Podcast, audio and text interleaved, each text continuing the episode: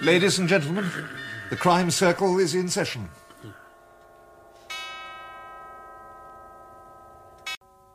Ladies and gentlemen, the crime circle, which I had the honour to found 18 short months ago. Here, here. Thank you, Mrs. Fielder Fleming. Not at all, Mr. Sheringham. The crime circle, as I was saying, is greatly honoured this evening. Talented criminologists though we six undoubtedly are, there's not one of us who can point to a more solid record of achievement in the field than our distinguished guest, Chief Inspector Moresby of Scotland Yard.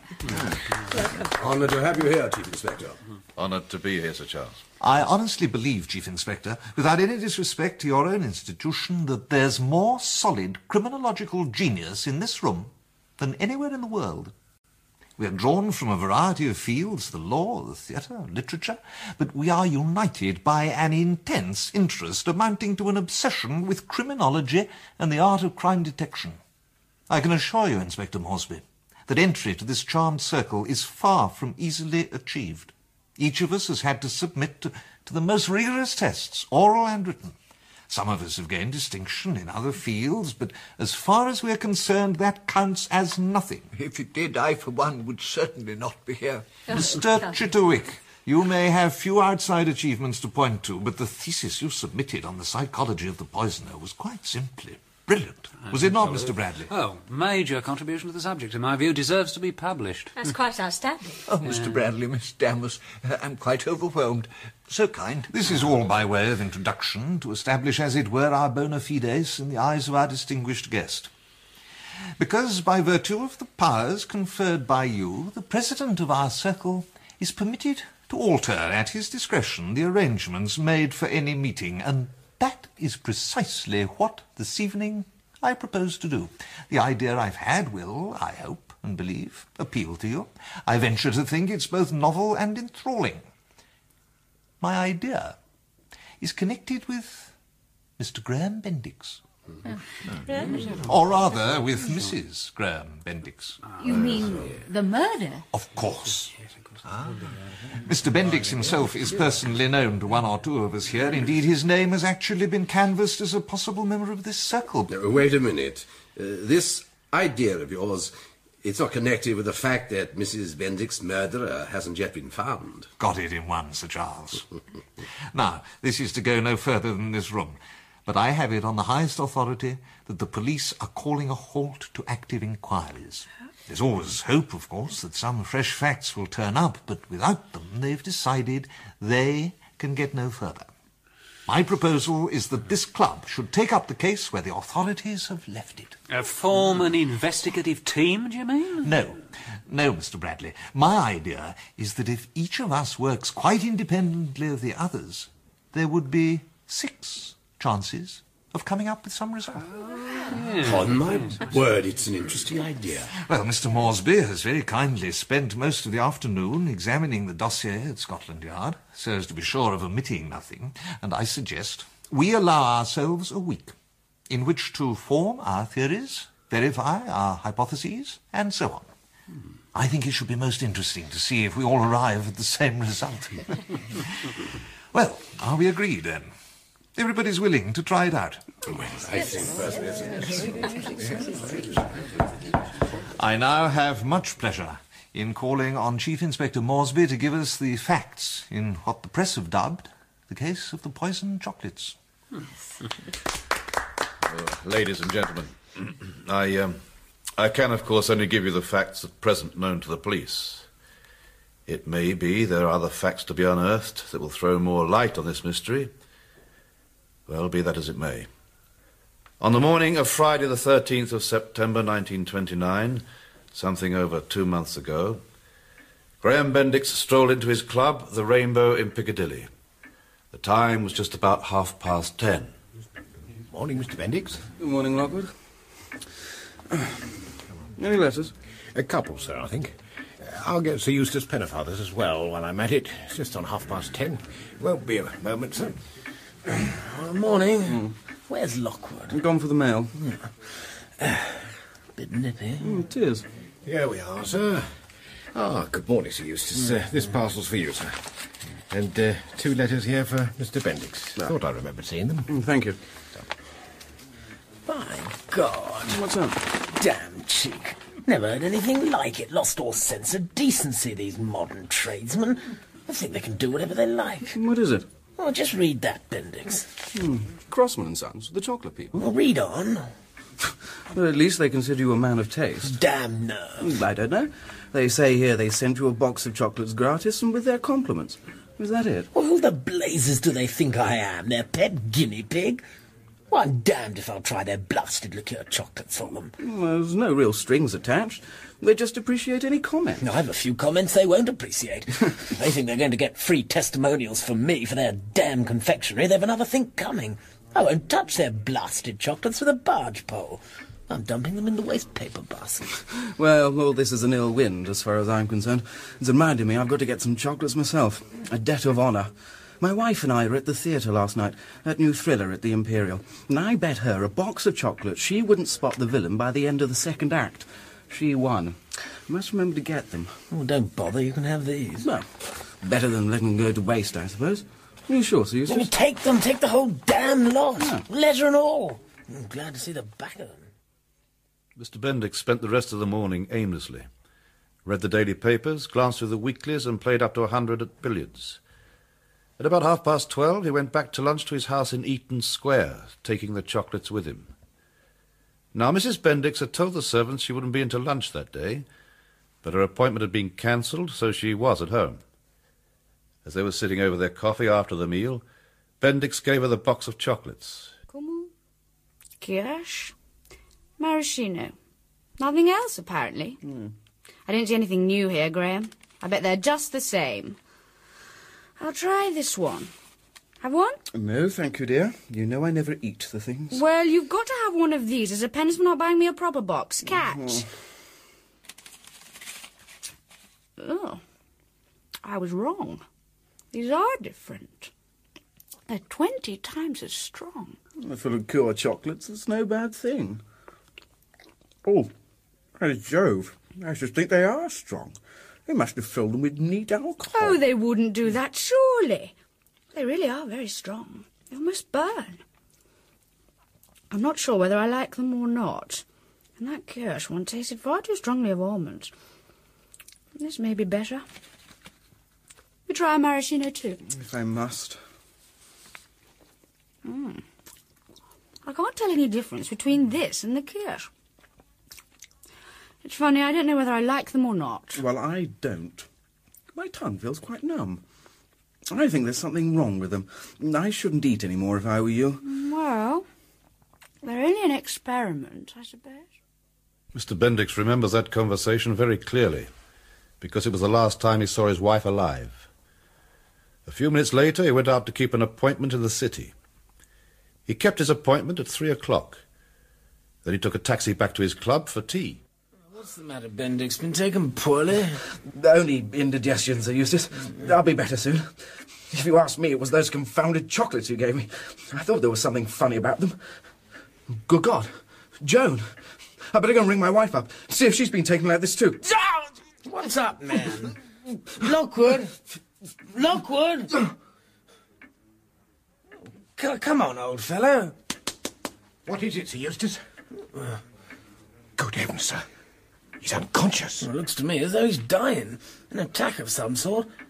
Well, don't stand there gawping, man. Fetch, fetch a doctor. Yes, of course, sir. At once, sir. Before the doctor had arrived, a telephone message was received from an agitated butler trying to locate Mr. Bendix because his wife had been taken seriously ill. In fact, although the butler didn't know it, by the time he got through to the Rainbow Club, she was already dead. Well, ladies and gentlemen, I shan't keep you much longer with these preliminaries. As you know, Mr. Bendix did not die. Luckily for him, he'd eaten only two of the chocolates, as against his wife's seven. It was only later, when the chocolates had been sent for analysis, that it was identified as nitrobenzene. Ah, yes. Uh, used occasionally in the cheaper sorts of confectionery to give an almond flavour, instead of oil of bitter almonds. That, of course, is itself a powerful poison. Uh, thank you, Mr. Chitterwick. I think you confirm it's not very often used in confectionery these days. I gather the main use for nitrobenzene nowadays is in the manufacture of aniline dyes. Chief Inspector Moresby has agreed to take us through the police investigation to the point where they called a halt. Now, I believe the first thought was that a terrible mistake had occurred during the manufacture of the chocolates. Yes, obviously. How long did the accident theory last? Not long, Sir Charles. To be precise, the one day between the analyst's preliminary identification of the poison and his subsequent more detailed report. Because in examining the chocolates more closely, he discovered several vital facts. First, only the top layer had been poisoned. The chocolates underneath were quite all right. Second, each chocolate in the top layer contained not the liqueur named on the wrapper, but a blend of maraschino, kummel, and kirsch with exactly six minims of nitrobenzene. Third and most damning of all, in the bottom of each of the poisoned chocolates, there was clear evidence of a hole having been drilled and subsequently plugged with a piece of melted chocolate. That clinched it. It was, of course, a case of foul play, a deliberate and meticulously planned attempt to be made to murder Sir Eustace Pennefather. An attempt which had gone tragically wrong. Did you recover the letter that accompanied the chocolates? Oh, yes, Miss Dammers, and the wrapping paper. They now became of vital importance. As a matter of fact, it's quite clear that the letter was written on an old piece of paper. It's distinctly yellow round the edges. I'll pass it round, but please be careful. Mrs. Fielder Fleming? Oh, uh, thank you, Chief Inspector. To think that this was actually handled by the murderer. Look, Alicia, it, it really is quite faded round the edges. To cut a long story shorter, we've had that paper examined by Crossman's usual printers, a firm called Webster's in Frith Street, and they're prepared to swear it's their work. Worse luck. You mean, of course, that if the heading had been a copy, it would have been comparatively simple to discover the printers. Correct, Sir Charles. So all we have got is that the murderer is someone who had access to Crossman's notepaper up to six months ago. And that's pretty wide. Uh, you said you recovered the wrapping paper as well. Quite right, Mr. Bradley. So we did. I have it here. As you can see, Sir Eustace's name and address are hand printed. Yeah. Uh, the postmark? Well, that shows it was sent by the 9:30 p.m. post from the post office in Southampton Street. Right. There's a collection at 8:30 as well, so it must have been put in the box sometime between half past eight and half past 9 You may examine the wrapping paper if you wish. Y- yes, I should like to. Uh, many thanks. Uh, who would benefit by Sir Eustace's death? Good question, Mr. Bradley. Most of his possessions go to his wife. I see. She has a divorce suit pending against him, and she's out of the country. Really? We've checked her movements, and she's just not a possibility. Is that all you've got to tell us? That's all, Mr. Sheringham. Well, I've played my part in this evening's affair. Now I must leave you good members of the crime circle to go about your business as you see fit. A toast to our honoured guest. With which I couple a vote of hearty thanks. Here, here, Chief Inspector Moresby.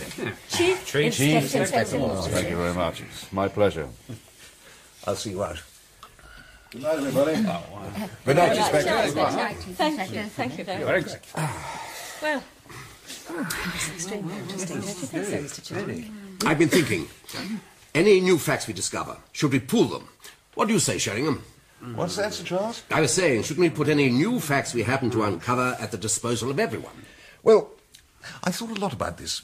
But on the whole, I think we should each of us retain whatever we discover. After all, we're all starting off equal. I agree that that should apply from the moment we leave this room, but I would say that if anyone can add to the Chief Inspector's statement at this moment, they should do so. But can anyone? Sir Charles knew the Bendixes and Sir Eustace, didn't you, Sir Charles? Mm-hmm. And I knew Sir Eustace, of course. Quite well, Miss Dammers, at one time, I believe. Ah, at one time. I needn't give you my opinion of Sir Eustace. If you've read Flesh and the Devil, you know what I think. and I've no reason to suppose he's changed.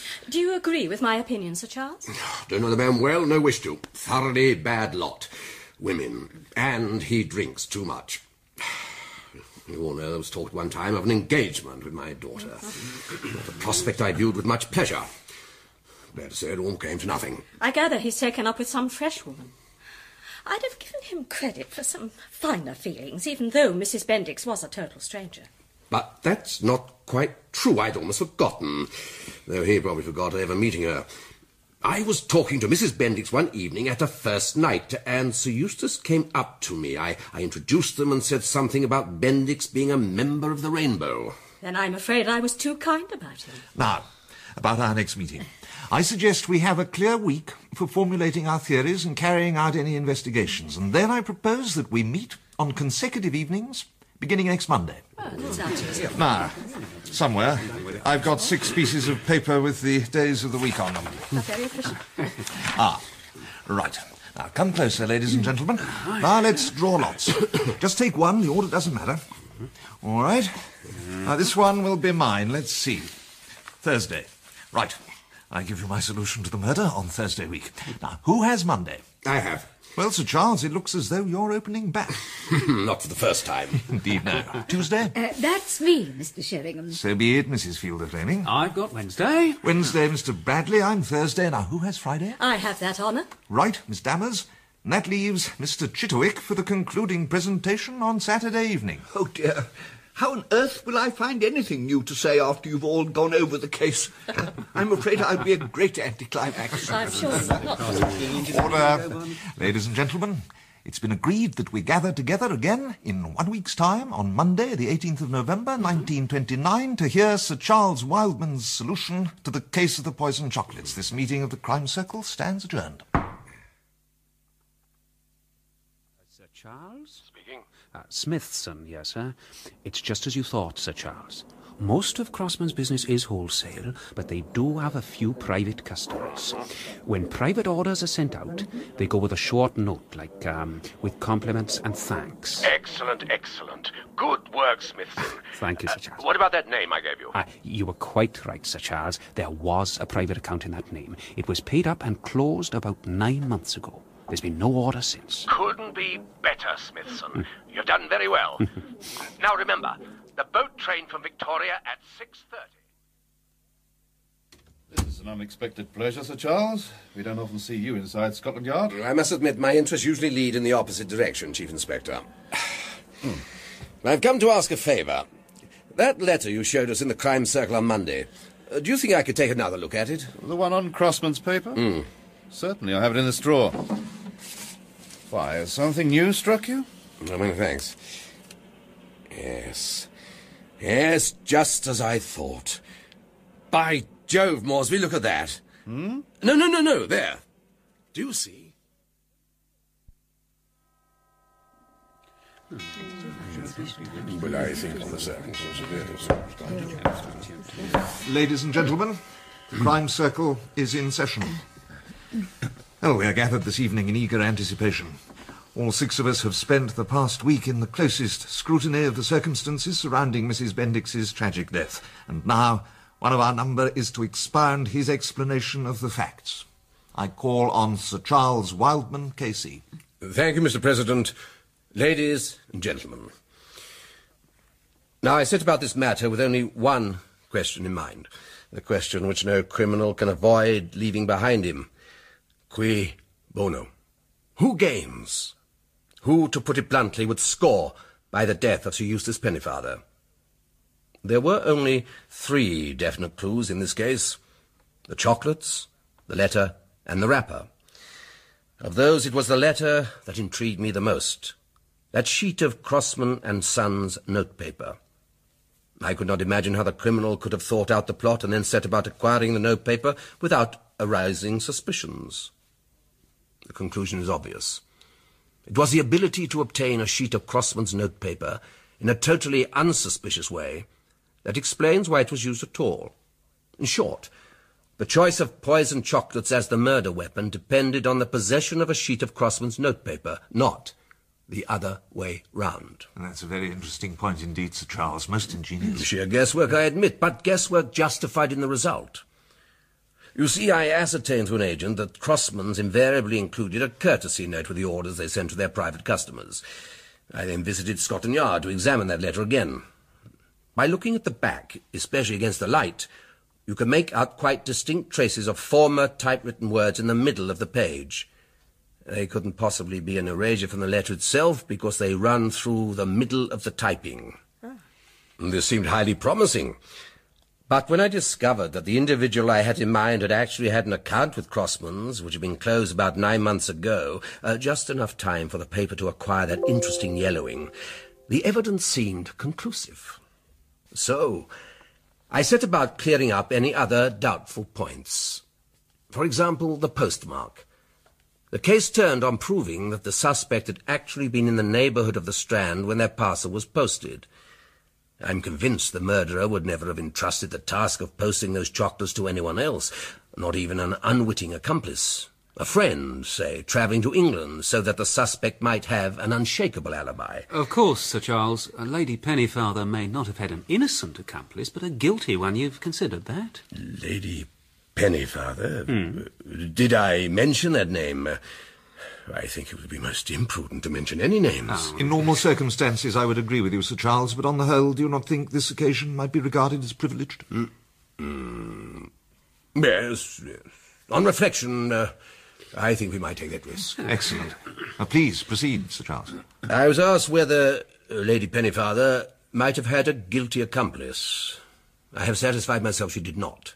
She planned and carried through the affair alone. But how could she, Sir Charles? We know she was in the south of France the whole time. The police investigated that point. She has a complete alibi. She had a complete alibi. I have destroyed it. Good heavens, Sir Charles.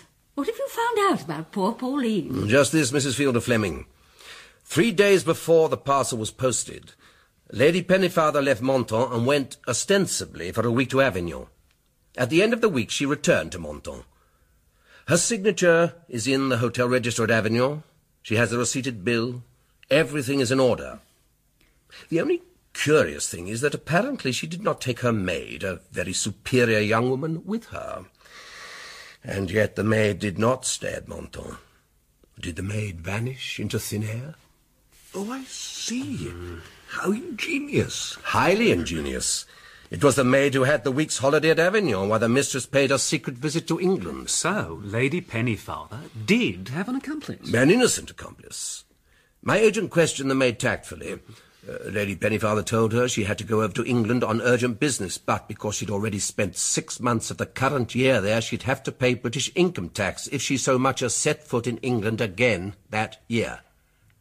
This plan was a way round, eased by a handsome gift to the girl. How very clever of you, Sir Charles. I have no actual proof of her stay in this country. That will be for the police. But in all other respects, I submit that my case is complete. I regret, I regret exceedingly having to say so, but I have no alternative. Lady Pennefather is the person responsible for Mrs. Bendix's death.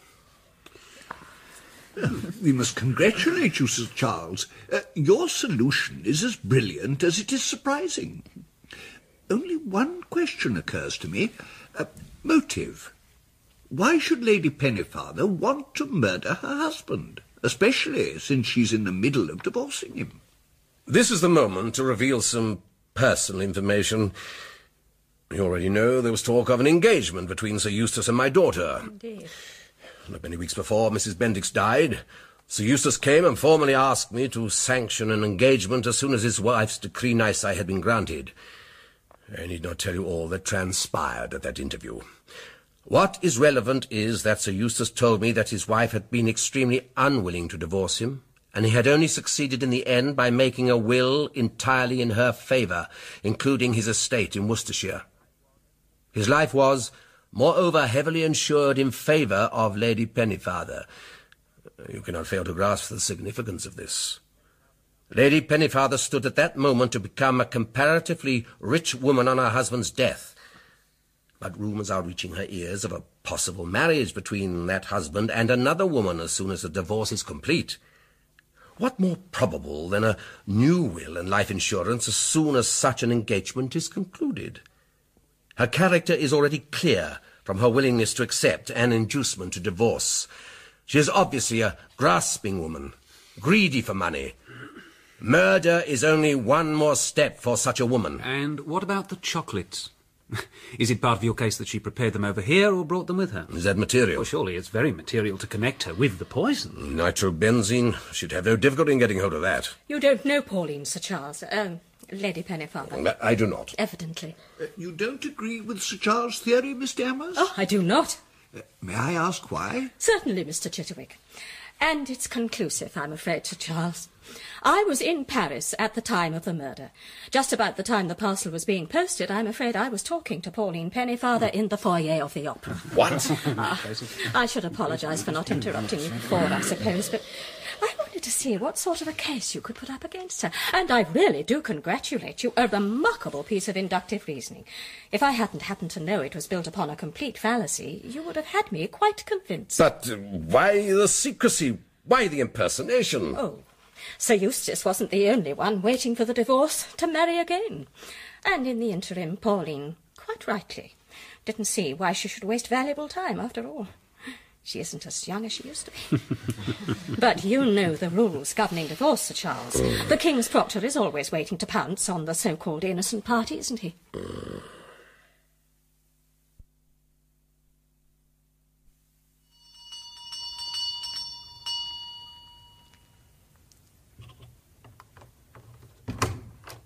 Madam?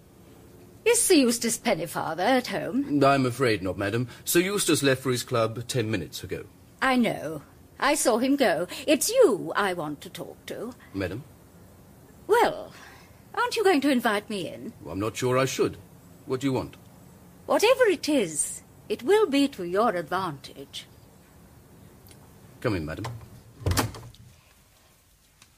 Mr. Barker, isn't it? Quite right. But you have the advantage of me. My name is Fielder Fleming. You may have heard of me. You write plays, don't you? I've two on in London at the moment. Well, what can I do for you? I'll be quite open with you. I want information, and I'm willing to pay for it. Information? About Sir Eustace. What do you want to know? About his so-called engagement to Miss Wildman. I'm not sure it's ethical for a man to reveal his master's private affairs. There.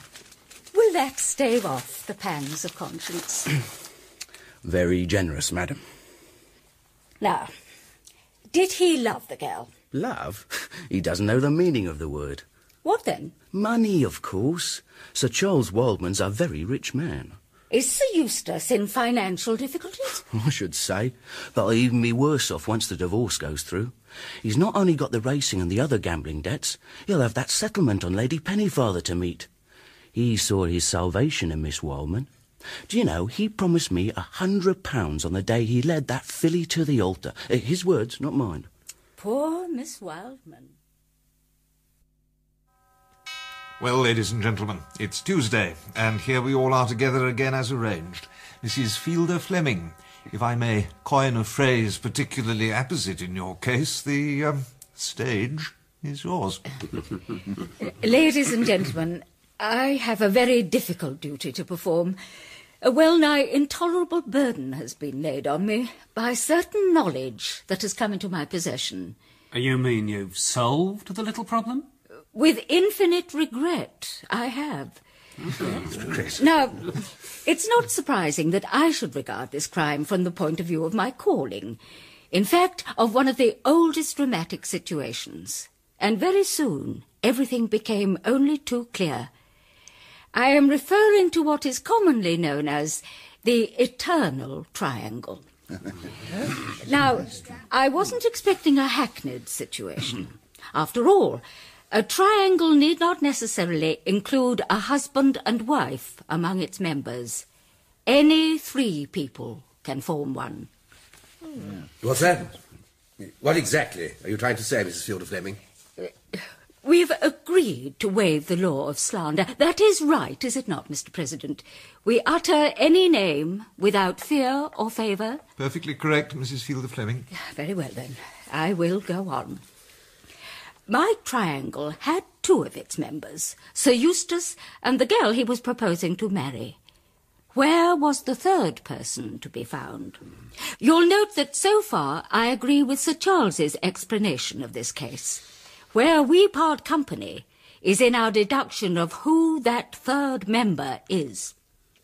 Now, Sir Charles suggested Lady Pennefather, but that theory has been virtually destroyed. He suggested simple gain as the motive. To my way of thinking, It is in the character of Sir Eustace that the clue to the motive in this case must be sought. He is not merely immoral. He is a rake, a spendthrift, without honour or scruple where women are concerned. A man who has already made a mess of one marriage. Therein lies the key to the mystery. Mr. President, I'm afraid I don't quite understand where Mrs. Fielder Fleming is leading us. Is she making the preposterous accusation that some friend of my daughter's is responsible for the crime? Well, I really don't know, Sir Charles. May I remind Sir Charles that I have not yet finished developing my case? Damn stupid case, if you ask me. I have succeeded in obtaining two pieces of vital evidence. The first is that Sir Eustace wasn't in love with Miss Wildman at all. He intended to marry her simply for what he hoped to get of her father's money. Your money, Sir Charles. Very interesting, Mrs. Fielder Fleming. How did you discover that? From Sir Eustace's manservant, Mr. Sheringham. I interrogated him. He was quite open, on payment of a reasonable consideration. Rather a tainted source, don't you think? Oh, I was able to verify most of what he said, Mr. Chitterwick. And that brings me to the second piece of my evidence, the foundation stone of the whole structure, the very reason in the murderer's mind for what he had to do. Miss Wildman was hopelessly, unreasonably, irrevocably infatuated with Sir Eustace Pennefather. May one ask how you found that out, madam, from my daughter's maid? Of course. Detecting, I discover, is an expensive hobby. Let me now go on to connect my murderer with the few facts at our disposal. That letter, for example. I examined it closely the other evening. Now, I know something about typewriters, and I can vouch that it was typed on a Hamilton. The Hamilton is a pretty common machine, but the man I have in mind has a Hamilton at his place of business. A coincidence? Perhaps. Then the notepaper. This man has a definite connection with Crossman's. Three years ago, Crossman's were involved in a lawsuit. You may remember, Sir Charles. I ought to. It was against another chocolate company for infringement of copyright. I led for Crossman's. Thank you. Well, this man was connected with that very case. He was helping Crossman's on the legal side. He must have had countless opportunities of acquiring a piece of their notepaper. And what more natural than that he should still have a sheet? Yellow now with age, and with a note jotted in the middle. That, I suggest, explains the erasure. Then the postmark. The man I have in mind was attending a public dinner in the Hotel Cecil on the night the parcel was posted. And the Hotel Cecil, I need not remind you, is a stone's throw from the Southampton Street Post Office. that is all. I submit I have proved my case. This man is the murderer. Well, who is he then? Precisely. Let us get out in the open. Against whom are these ridiculous insinuations of yours directed, madam? Accusations, Sir Charles. You pretend you don't know. Really, madam, I'm afraid I have no idea. You, Sir Charles. You are the murderer. By the, the woman's mad. No, no, I am not mad, Sir Charles. I am very, very sane. You love your daughter. You considered that any lengths were justified to prevent her from falling into the hands of Sir Eustace Pennefather, from having her youth, her innocence, her trust exploited by such a scoundrel. When nothing short of killing him could avert that catastrophe, you did not shrink. Sir Charles Wildman, may God be your judge, for I cannot be. well, Sir Charles, I wouldn't have thought it of you. Very naughty. Uh, would you like me to telephone the police, Mr. President? Not yet, I think. We haven't heard yet what Sir Charles has to answer.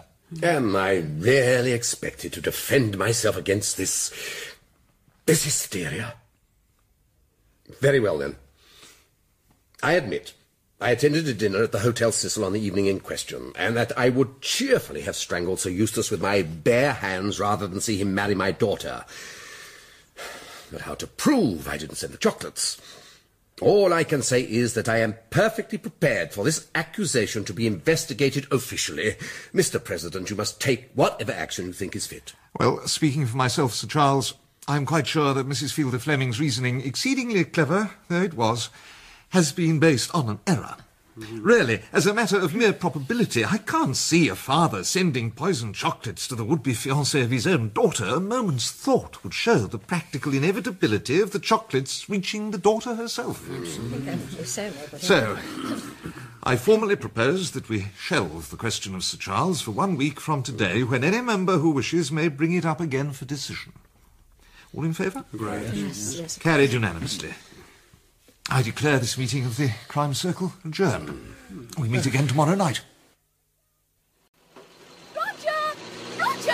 Uh, Lord. Roger! Roger! Oh,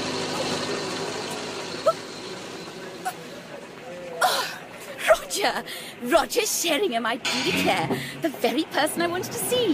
Hello, Marguerite. Roger, do tell me, you are taking up this dreadful business of poor Joan Bendix's death, aren't you? Don't say you're not. It's simply too dreadful. You really ought to try and find out who sent Eustace those chocolates. Yes, well, I was horrified. You see, Joan and I were such very close friends. Quite intimate. We were at school together. Oh, did I interrupt you? Not really. I was only going to say that... awful thing, the truly terrible thing, is that Joan brought the whole thing on herself. Now, isn't that appalling? What did you say? Well, you know about that bet she made with Graham? The bet about spotting the villain before the end of Act Two. A classic case of tragic irony. If she hadn't made that bet, dear Graham Bendix would never have taken her that box of chocolates and she'd be alive today. Well, Roger dear, I've not told this to a living soul, but I know you'll appreciate it. Joan wasn't playing fair. Wasn't playing fair. How do you mean? I mean, she'd seen that play before. We went together the very first week it was on. She knew who the villain was all the time. If only she hadn't tried to score off her husband. Oh, poor, poor girl.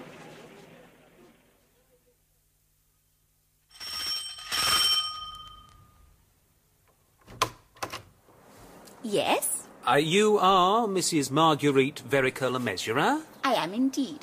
But you don't look like a policeman, not one teeny bit. Oh. Have I done something awful? Do tell. Oh, no, madam, nothing like that. I, I hope you will forgive the intrusion, but I represent the publishing firm of Smithers and Fowler. We understand you have a particular interest in books on crime.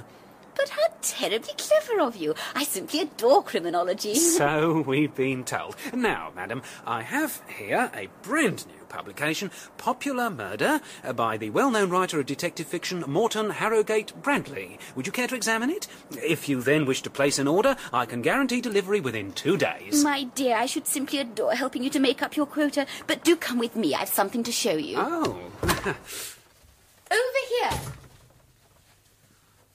Oh, but this is magnificent, madam. I congratulate you. A truly impressive collection of books on crime. Hmm. And here, voila. Popular Murders by Morton Harrogate Bradley. Oh, I yeah. placed an order the very moment I heard it was coming out. Next time, do call before publication. Hmm? I'll tell the publishers, madam. Um, may I ask how long you've had this interest in criminology? Oh, not as long as all that, actually. To be absolutely frank, it's a particular criminologist I'm interested in, much more than crime in general. Uh-huh. But that's often the way one gets led into a subject, isn't it? Oh, absolutely. Oh, do you happen to know Roger Sheringham? Uh, I've heard the name. An absolute sweetie. I adore him. A little while ago, he set up a very close little circle of people interested in crime. I'm absolutely determined to break into it. It's a Hmm. sort of challenge. Do you know what I mean? And murder is simply too fascinating, isn't it? Good evening, ladies and gentlemen. Wednesday evening, as I'm sure I need not remind you. Following our experiences yesterday, I must admit that I, for one, await Mr. Bradley's exposition with some trepidation. no need, Mr. President, no need, I assure you. I shall be brief and I hope to the point, and discretion itself when it comes to naming names. That'll make a pleasant change. order, order. Mr. Bradley, you have the floor. Well, um, I started my consideration of this case with the poison. The use of nitrobenzene seemed to me the most important piece of evidence, uh, simply because the sort of person who would ever think of employing the stuff at all uh, ought to be definable within surprisingly narrow limits.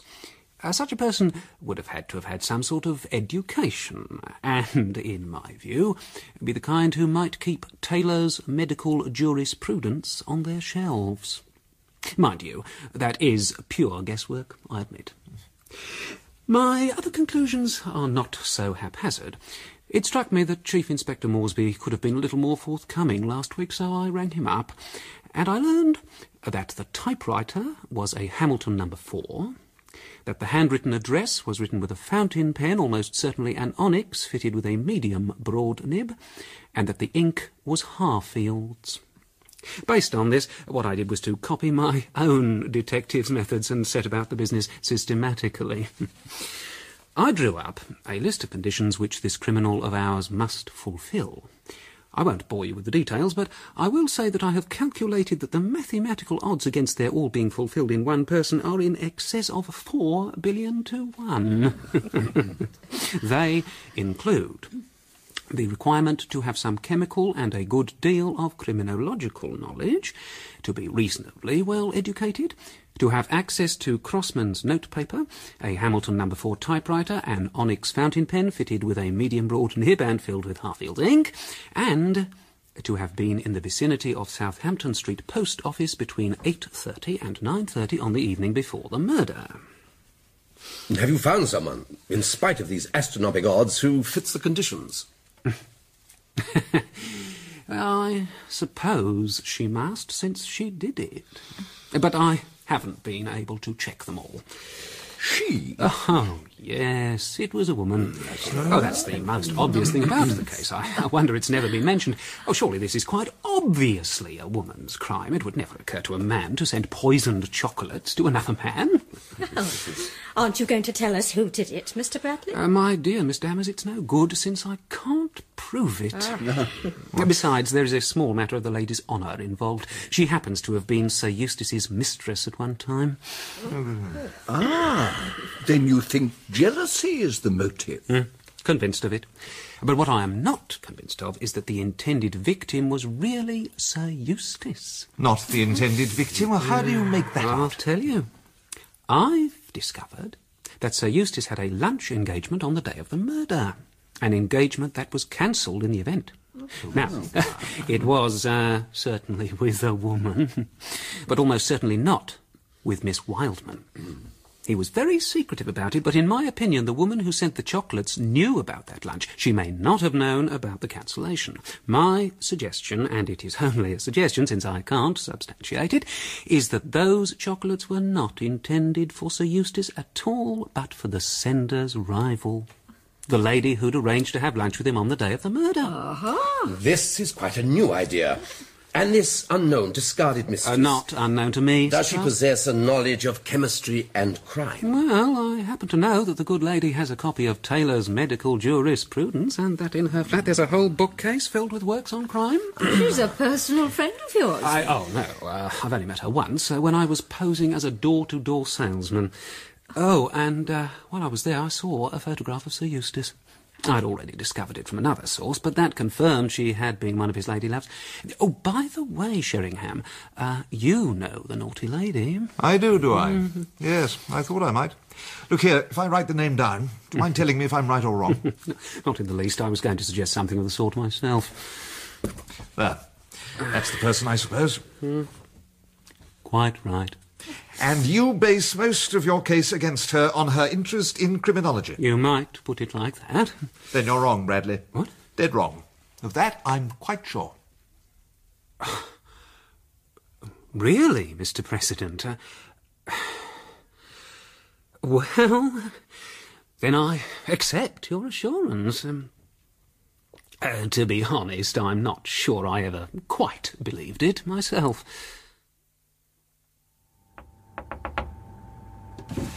Can I help you? Good morning. Uh, travellers Tuesdays and Friday mornings, 10 to 11.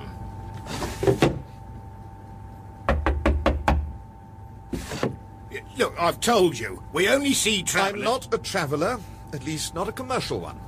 Well, what do you want? I'm a solicitor. I'm inquiring into the matter of a certain Mr. Joseph Lee Hardwick, who was employed here in the nitrobenzene department. Never heard of him. No, but you do have a nitrobenzene department. You can scarcely deny that a major perfumery company has a nitrobenzene department. But what of it? It's been reported to my firm that this man met his death because insufficient warning is given to employees about the dangerous nature of this substance. Now, I should... Are you saying one of our men died? I don't believe it. I'd have been the first to know. If you it had been hushed up, I'd like you to show me a copy of the warning hung up in the factory. Well, look, I'm very sorry. I can't oblige you. But I do know all the workers are warned it's poisonous, and everyone's very careful about how it's handled. But, uh, but to go round the factory, you, you'll have to see one of the directors. No need. No need at all. Thank you. Learned all I wanted. Good morning.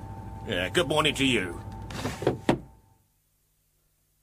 See, my firm is very particular about its notepaper, and we've been very badly let down. Now, I've come to Webster's because a friend of mine has recommended you very highly. Oh, we do have a reputation, sir. My friend was very struck with a heavy cream-laid paper of yours. I'm not sure I can find it. I wonder if you served him. Do know, I believe I've got my friend's photograph on me this very minute. One second. Um, yes, there. Recognise it. So that's your friend, huh? Well, isn't that strange? Yes, yes I do recognise it. Small world, isn't it? A few weeks ago, my friend was in here last, I think. Yes, it was a little while back. Now, I wonder if this was the stock you have in mind. Ladies and gentlemen, as the one responsible for this experiment, I think I can congratulate myself. The three members who have spoken so far have shown a quite outstanding ingenuity of observation and argument. And what has made the experiment even more interesting is that each has hit on a different person for the criminal. Hmm. Well, now, Thursday has come round, and it's my turn to address you, and I am going to suggest somebody quite different. Someone else? Oh, it's not possible. I assure you, my dear Mrs. Fielder Fleming, that it is. You may be interested to know that at first I followed Mr. Bradley's train of thought. I was convinced that the crime was the work of a woman, and a discarded mistress of Sir Eustace's at that. I have now changed all my opinions in toto. Oh, don't tell me I was wrong all along the line. Almost, old chap. I regret to say I can't claim all the credit for discovering the truth of this affair. To be quite honest, it was sheer luck. A chance meeting with a silly woman in Bond Street put me in possession of a piece of information, trivial in itself, which immediately altered the whole case. I saw in a flash. From the beginning, I'd been making the fundamental mistake the murderer had intended the police and everybody else to make. So who did send those chocolates then? Oh, Miss Dammers, do let me work my story up a little first. You have the floor, Mr. President. You know, this really was a very remarkable case. On the whole, I'm inclined to consider it the most perfectly planned murder I've ever heard of. It's so exactly right, ingenious, utterly simple, and as near as possible infallible. But not as infallible as all that, is eh, Sheringham? The motive's so obvious when you know where to look for it. And as for the method and the way the murderer covered the tracks, beautiful.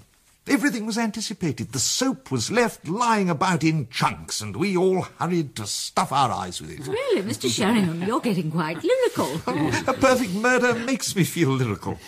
Let me begin with the evidence. Mr. Bradley's list of conditions. I agree and can prove that the murderer must have at least an elementary knowledge of chemistry and criminology. Mm-hmm. I don't agree that he or she must have had possession of Crossman's notepaper. Mm. It was an ingenious idea that possession of the notepaper suggested the method of the crime, but I think it mistaken. Mm-hmm. Chocolates were decided on, and since Crossman's were the largest chocolate manufacturers, it became necessary to obtain a sheet of their paper, and I'm able to show how this was done. As to the typewriter, well, we're dealing with a very astute criminal. I think the machine was bought specially for the occasion. You may be interested to know that I spent a whole afternoon making inquiries at typewriter shops in the centre of town till I ran down the place where it had been bought. The shopkeeper was able to identify my murderer from a photograph I had with me. And where is the machine now? Well, at the bottom of the Thames, I expect. To continue. Yes, I agree. The criminal must have been at Southampton Street Post Office the night before the murder. My murderer has a mild alibi, but it doesn't hold water. The pen and ink, well, I don't attach much importance to them. Both are very common, easily obtained, and disposed of. It's the notepaper I'm interested in. In my opinion, that's the point on which any case must depend. How do you prove the possession of the notepaper, Sheringham? The notepaper was extracted shortly before the murder from one of Webster's book of sample notepaper headings. Which explains the Yellow Ages. The erasure you first noted, Sir Charles, would be some private mark of Webster's, something like this style, five shillings and ninepence. There are three identical sample books at Webster's. Two include a sheet of Crossman's paper. From the third, it's missing. My murderer was identified from the photograph as having been at Webster's. Hmm. That sounds pretty conclusive. Now we come to the trap the murderer laid for us and into which we all so weakly fell. It's quite simply this. We were all expected to believe, and every one of us, except I grant you Mr. Bradley, did believe that the murderer's plan had miscarried, that the real victim, Sir Eustace, had escaped by a lucky chance, while the wrong person, poor Mrs. Bendix, had died. What? Good heavens, you don't mean... Are you suggesting that... You're not saying... Exactly, ladies and gentlemen, the plan did not miscarry. On the contrary, it went through flawlessly. Very much the right person was killed. What's all this you're now telling us? How on earth do you make it out? What I'm saying, quite soberly, is that Mrs. Bendix was the target all the time. And what finally opened my eyes to the plot, the vital piece of information I got in Bond Street, was this. Mrs. Bendix had seen that play before she went to it with her husband. You see the significance? Well, it means she already knew the answer to that bet with her husband we've been told about, the bet about the identity of the villain. But you've all heard Mrs. Bendix described as a straightforward, honest girl. Does that square with the idea of her making a bet to which she already knew the answer? Oh, oh, very pretty. You get the point now, Mr. Bradley. Mm, It's a psychological impossibility. Ergo, she didn't. Ergo, that bet was never made. Ergo, Bendix was lying. Ergo, Bendix wanted to get hold of those chocolates from Sir Eustace for a different reason from the one he stated. That's my case. So, uh, the murderer is Graham Bendix. Without a shadow of a doubt. But the, the motive... Quite simply, Bendix was tired of his wife. I found out that his name's been mentioned in connection with more than one woman, even since his marriage, usually actresses. I'm pretty sure his wife wasn't prepared to tolerate infidelity, not even passing episodes. But the real trouble was that she was too close with her money, and that I know for a fact. That's where she sentenced herself to death. One of the first things I did was to look up the firms Bendix is interested in. You know, they're all rocky. All need money. And I found time to run down to Somerset House. It was just as I suspected. Joan Bendix's will is entirely in his favour. Half a million pounds worth. Motive allowed. Uh, but how about the nitrobenzene? I think I can satisfy you. Nitrobenzene, as you know, is used in perfumery. Mm-hmm. In the list of Bendix's businesses is the Anglo-Eastern Perfumery Company. I made a special and dreadful journey out to Acton for the express purpose of finding out whether Anglo-Eastern used nitrobenzene. It turned out they did, and that they knew how deadly it is, so Bendix had every opportunity to learn about the substance, and indeed to obtain some, though I'm inclined to doubt that. I think he'd be cleverer, probably made the stuff himself. It was a well-planned affair, wasn't it? He must have thought he'd planned against every possible contingency, and so he nearly had. It was just that little bit of unlucky grit that gets into the smooth machinery of so many clever crimes. He didn't know his wife had seen the play before. Mm-hmm. Of course, he left the theatre during the first interval and posted the parcel. Well, uh, it seems to me that we made something of a mistake in turning the man down for membership here. We thought his criminology wasn't up to standard, didn't we? well, well. we could hardly be expected to know that he was a practical criminologist rather than merely a theoretical one. Ah. Mr. President, I have something I feel I must say. By all means, Mrs. Fielder Fleming. Sir Charles, I offer you my sincere apologies. I've been proved quite wrong. I withdraw any suggestion that you were connected with this crime. Oh, please, don't refer to it, madam. the experience was, in any event, an interesting one. Mr. Sheringham, why do you think Mr. Bendix took the risk of not destroying the forged letter and the wrapper when he had the chance? He very carefully didn't do so. Both pieces of evidence had been specifically designed to point away from him. But w- wouldn't it be a great risk to send poisoned chocolates like that to Sir Eustace? I mean, Sir Eustace mightn't have gone to his club that morning, or not offered to hand them over. Or supposing he'd given them to someone else, not Bendix. Oh, really, Mr. Chitterwick, I've tried to demonstrate that the man is a master of his craft. Ah. You don't imagine he'd actually send the poisoned chocolates through the post, do you? Of course not. He sent a normal box, exchanged them for the poisoned ones on his way home. Mm. I, I must emphasize, we're dealing with a very great criminal. Mm-hmm. That dosing of himself with the poison, really, that was a masterstroke. He exaggerated his symptoms, no doubt, but the effect on everybody was tremendous. Mm. In fact, our Uncle Bendix is a great man. He really is. You've no doubt at all that he's the criminal? None at all, Miss Dammers. Hmm. I agree. In fact, I, I think you have hit on the right solution. As far as I'm concerned, the mystery of the poisoned chocolates is at an end. Thank you, Mr. Bradley. So, three cheers for our sleuth-like president, coupled with the name of Graham Reynard Bendix, uh, for the fine run he's given us. Hip hip. And you say you've definitely proved the purchase of the typewriter by Bendix and his contact with the Webster sample book? Positive identification by photograph, Miss Dammers. Would you give me the address of the typewriter shop? Oh, here, I'll write it down. Uh, just a minute. Thank you. Uh, and who was it at Webster's who recognised the photograph? One of the salesmen. Um, pale, rather weedy, ginger moustache. Well then, uh, let's proceed constitutionally. Our president no doubt moves that this meeting accepts his solution of the poisoned chocolates mystery as the right one, and that a delegation be sent to the police. I do.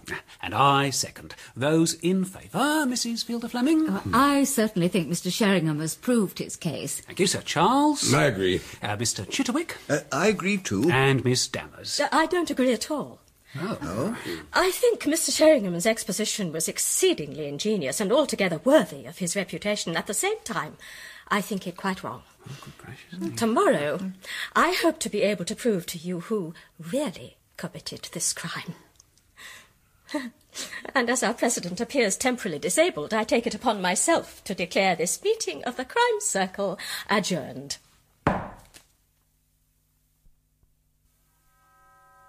I'm not sure how we've all managed to get through the last 24 hours. last evening, to my satisfaction and to that of four other members of this circle, I exposed the perpetrator of this crime. The evidence I laid before you I would claim to be as convincing as it is possible to conceive of. Miss Dammers rejected it. She promised to reveal the real criminal to us this evening. Miss Dammers, we are agog. Thank you. First, I must pay tribute to our president. Mr. Sheringham's methods were a model to all of us. If there were any justice, they should have led him to the right solution. It was sheer bad luck. They did not. However, I certainly agree with him that the crime didn't fail in its objective. Joan Bendix was certainly the intended victim. Then who on ah, earth? A little patience, Mr. President. Now, you acknowledged that your case rested on the bet between Mr. and Mrs. Bendix, and you deduced from what you had heard of Mrs. Bendix that the bet never existed at all. Ah, well, Mr. Sheringham, you were too lenient in your interpretation of feminine psychology.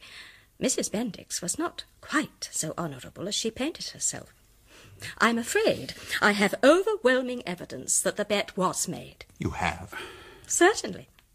There is a witness Mrs. Bendix made, still employed in the Bendix household. It was while we were going up the stairs. She said, It's a judgment on me, Dolly. I should never have made that bet with Mr. Bendix.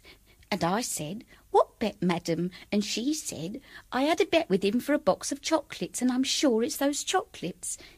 She knew, you see. Even then. So we have Mr. Bendix displaced from his temporary role of villain and back again in his old part of second victim. But to prove it beyond question, I'm afraid I must demolish yet another of your conclusions, Mr. Sheringham. You made the point that half past ten in the morning was a most unusual time for Mr. Bendix to arrive at his club, and therefore highly significant. Well, that is perfectly true. Unfortunately, you attached the wrong significance to it. The reason wasn't guilt, but the connivance of the real murderer. You might have given Mr. Bendix the benefit of the doubt by at least asking him. You asked Graham? Certainly I did. What could be more obvious? Good morning, Mr. Bendix. Uh, my name is Alicia Dammers. We have met. I knew Joan quite well. Oh, yes, Miss Dammers, of course. I believe you wrote soon after. Yes, I did. Such a terrible thing. It's about that that I'm phoning. Really? You know all about Roger Sheringham's crime circle. I think you're down on the list of potential members. Yes? Well, we're very dissatisfied with the failure of the police investigations so far. I see. So we decided to pool our deductive powers and see if we could find out who sent those poisoned chocolates. But you're not likely to succeed where the police have failed, are you? Oh, I don't know. I think we're getting somewhere. Now, there's a special meeting of the circle tonight, Mr. Bendix, and I need just a little bit of information. Well, I'll do what I can. A lot seems to turn on the time you arrived at the Rainbow Club that morning. Why did you get there at half past ten?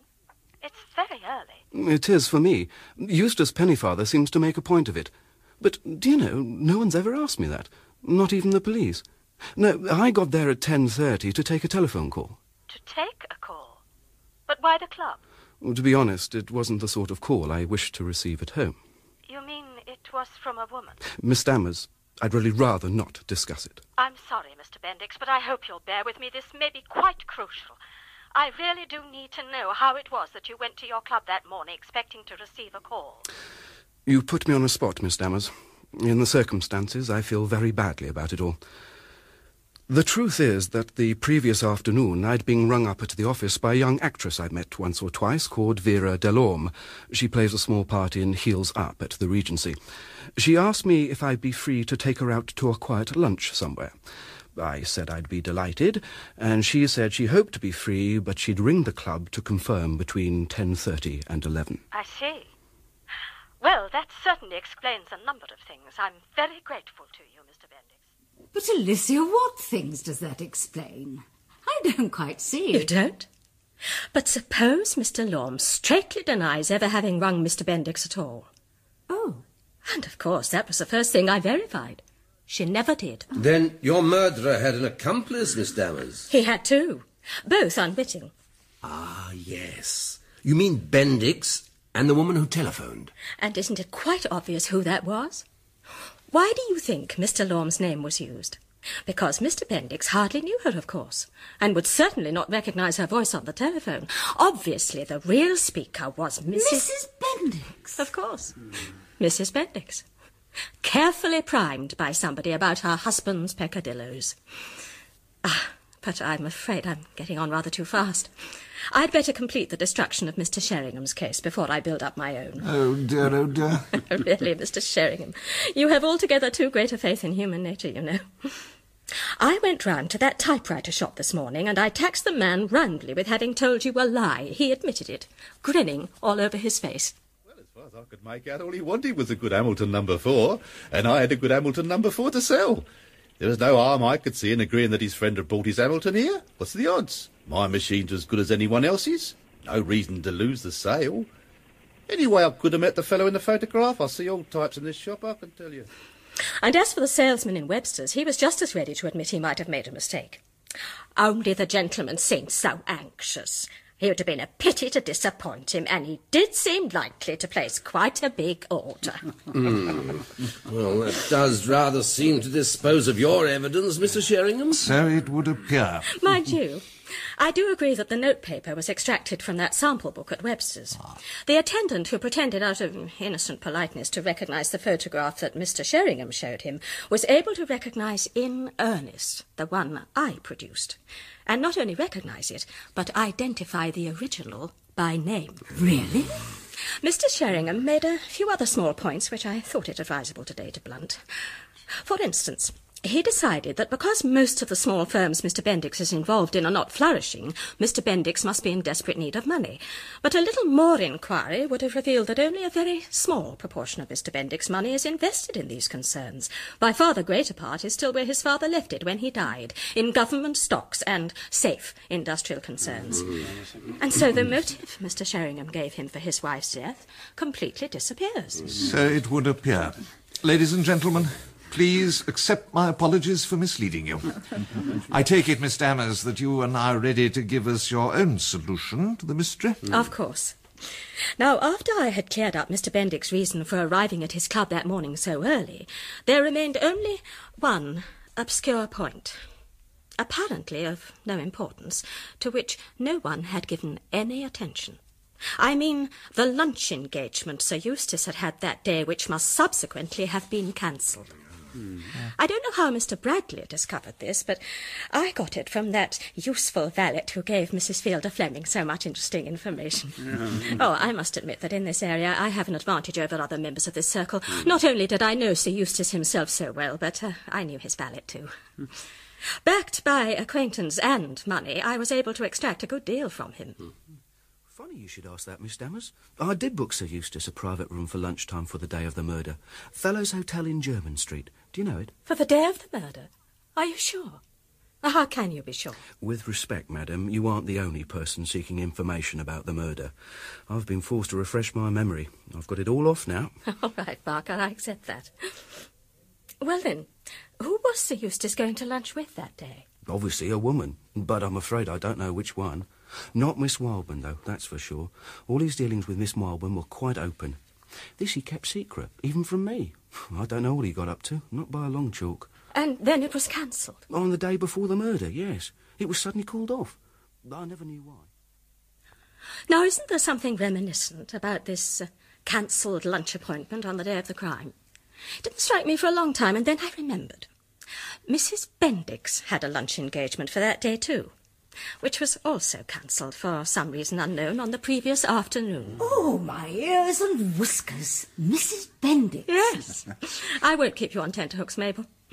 From what Sir Charles told us, I knew Mrs. Bendix and Sir Eustace weren't total strangers. It took some doing, but I discovered that it was Mrs. Bendix who was to have lunched with Sir Eustace in a private room at the somewhat notorious Fellows Hotel. Why, for heaven's sake? Oh, that's easy to answer. Because she was his mistress. What? can you. Uh, can you substantiate that statement? But of course.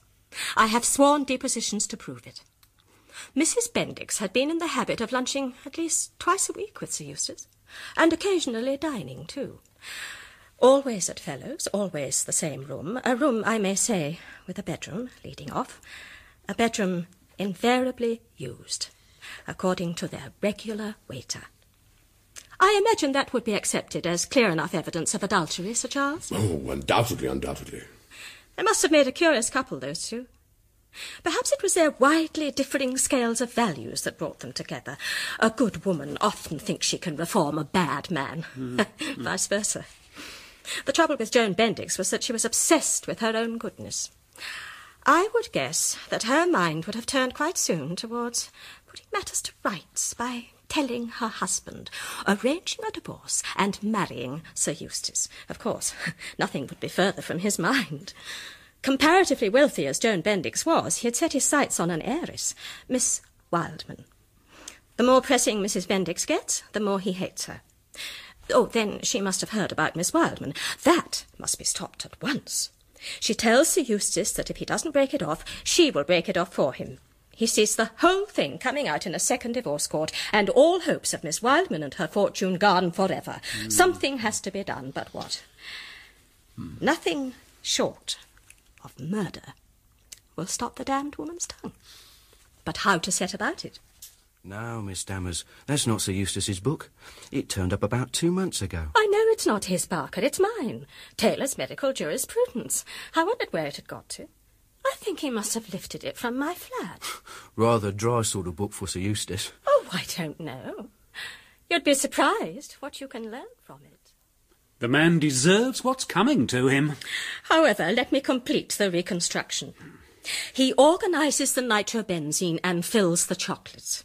He arranges to meet Mrs. Bendix for lunch, intending to make her a present of them. Of course, they are to arrive by post that morning, and the porter at the Rainbow is to be his witness.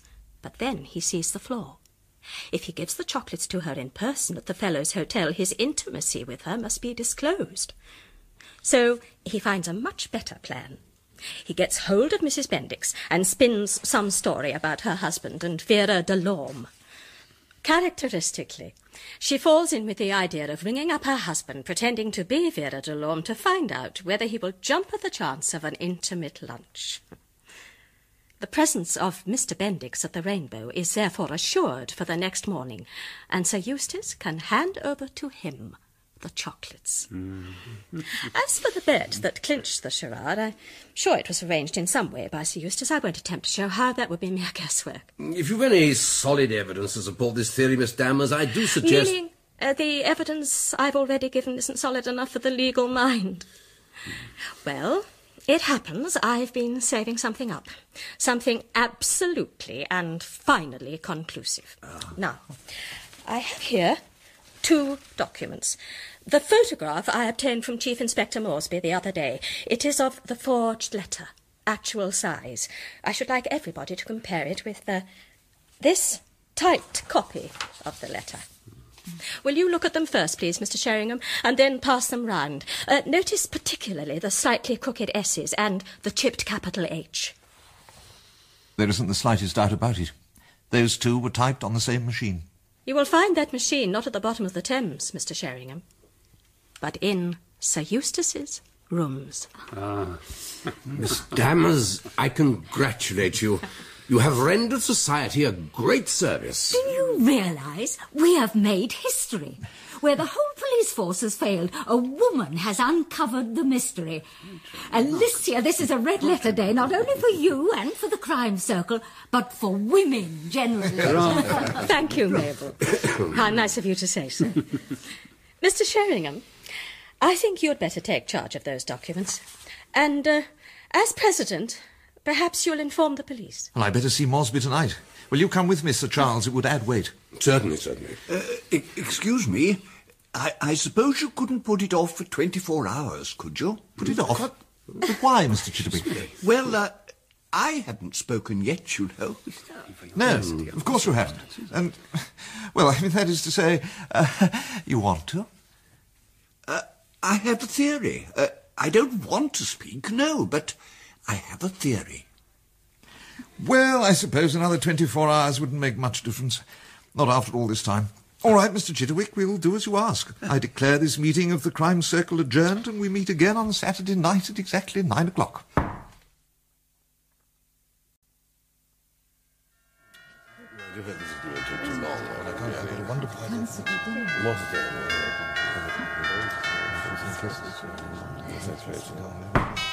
Good evening, ladies and gentlemen. We meet for the sixth and last of our extraordinary sessions. Now, at one point last night, we didn't expect to be having this meeting.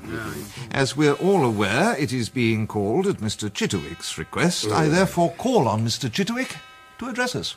Mr. President, uh, ladies and gentlemen, I, I quite realise how perverse I must seem in insisting on having my turn, as it were.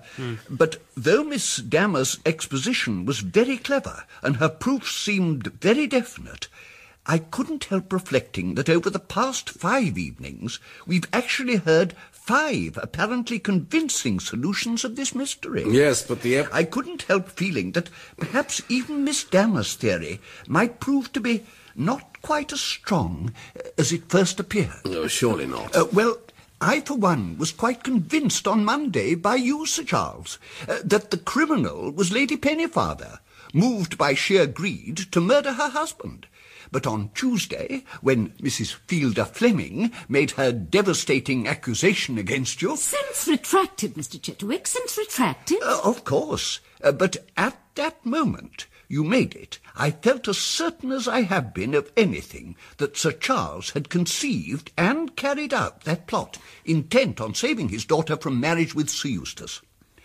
On Wednesday, I was quite convinced by Mr. Bradley that the crime was the work of some discarded mistress, and that the intended victim wasn't Sir Eustace at all, but the lady he was due to lunch with. On Thursday, our president had quite won me over to the view that the plot was the work of a master criminal, in fact, Graham Bendix, whose fiendishly clever plan to murder his wife had succeeded.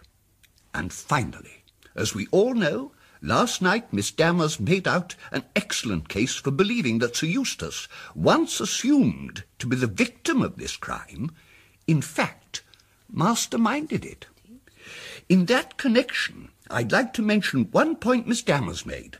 The salesman at Webster's, who recognised and even identified Sir Eustace from his photograph. Now, I'm afraid that doesn't seem to me very significant at all. You see, I've discovered Sir Eustace has bought his notepaper from Webster's for years. He's really quite well known there.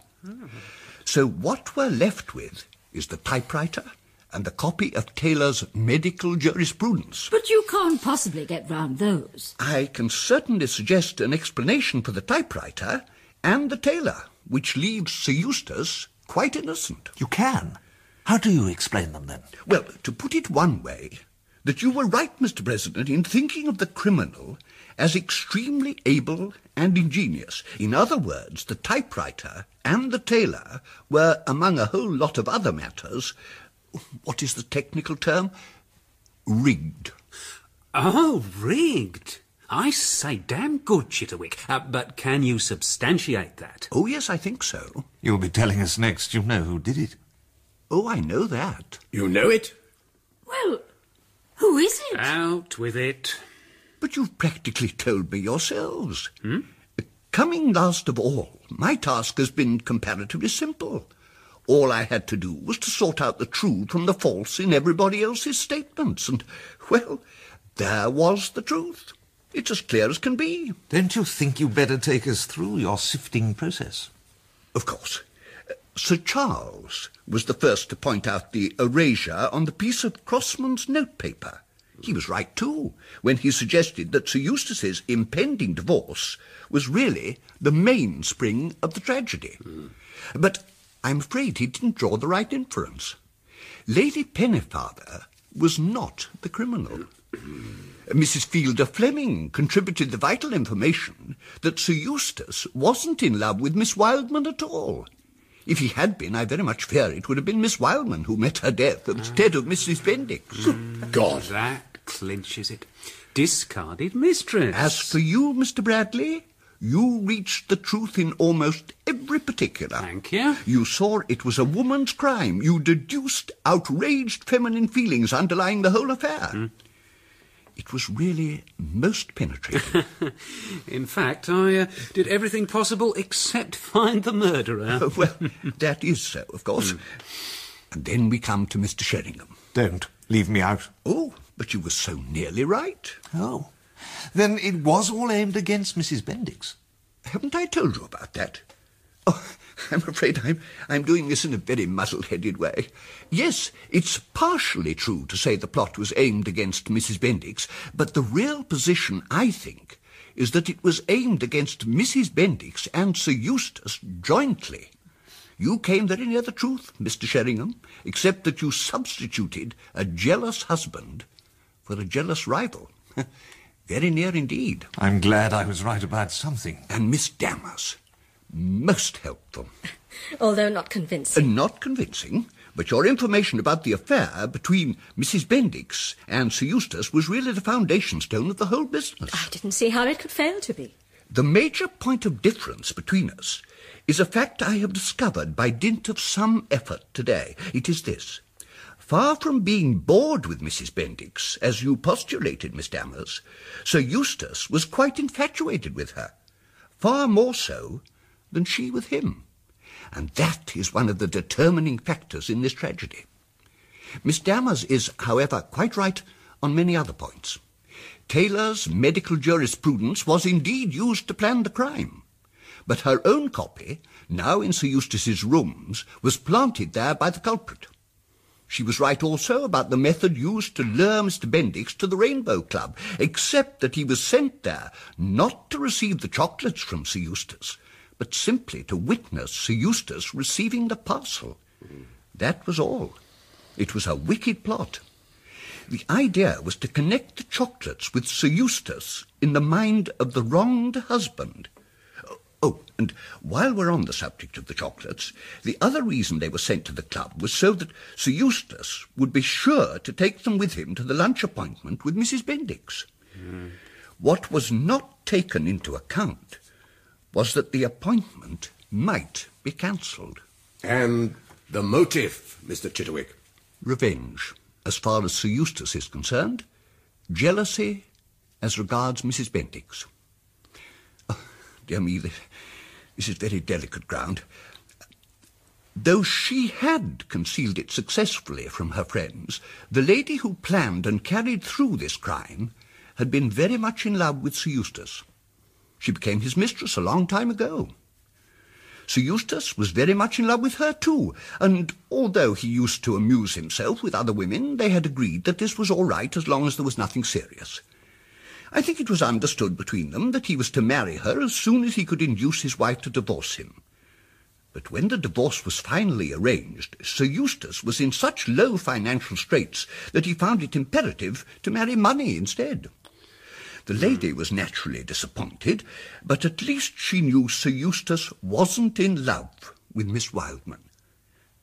And then something quite unforeseen happened. Sir Eustace not only fell out of love with her, he fell unmistakably in love with Mrs. Bendix. Moreover, he succeeded in making her his mistress. Now you see the problem. Sir Eustace was getting his divorce, and it was on the cards that he would end by marrying Mrs. Bendix, the real beloved. If I may quote the obvious, hell hath no fury like... Can you prove all this, Mr. Chitterwick? Oh, yes, I, uh, I think so. I'm inclined to doubt it. Hadn't you better continue, Mr. Chitterwick? Yes. Oh, yes, I... Uh, so, then this lady formed her terrible decision and made her very clever plan. Her old right of access to Sir Eustace's rooms enabled her to smuggle in the Taylor's medical jurisprudence and to type the letter on his typewriter one day when he was out. It was easy for her, when ringing Mr. Bendix, to imitate the sort of voice Miss Delorme might be expected to have. Mr. Chitterwick, do any of us know this woman? Uh, yes.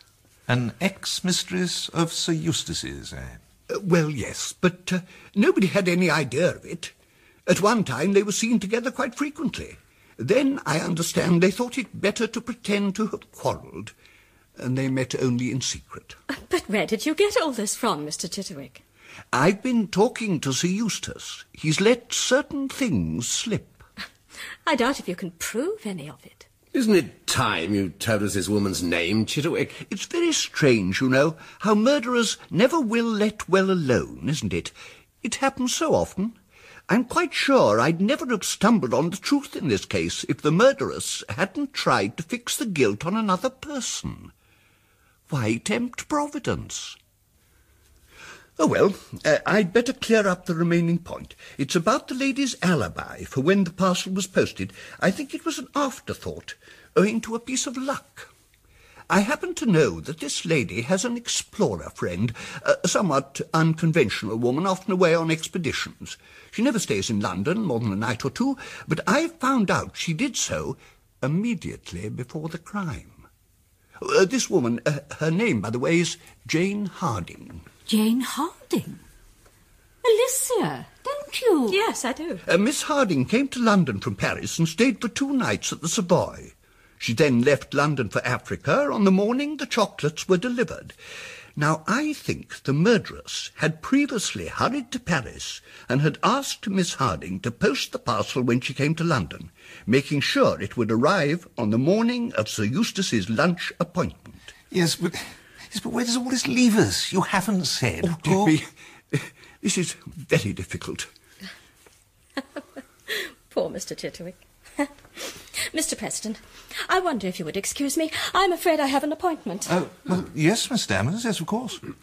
I'm so sorry not to be able to stay here to hear the rest of your case, Mr. Chitterwick. But really, no, as I said before, I really doubt very much whether you'll be able to prove it. I really must leave. Goodbye.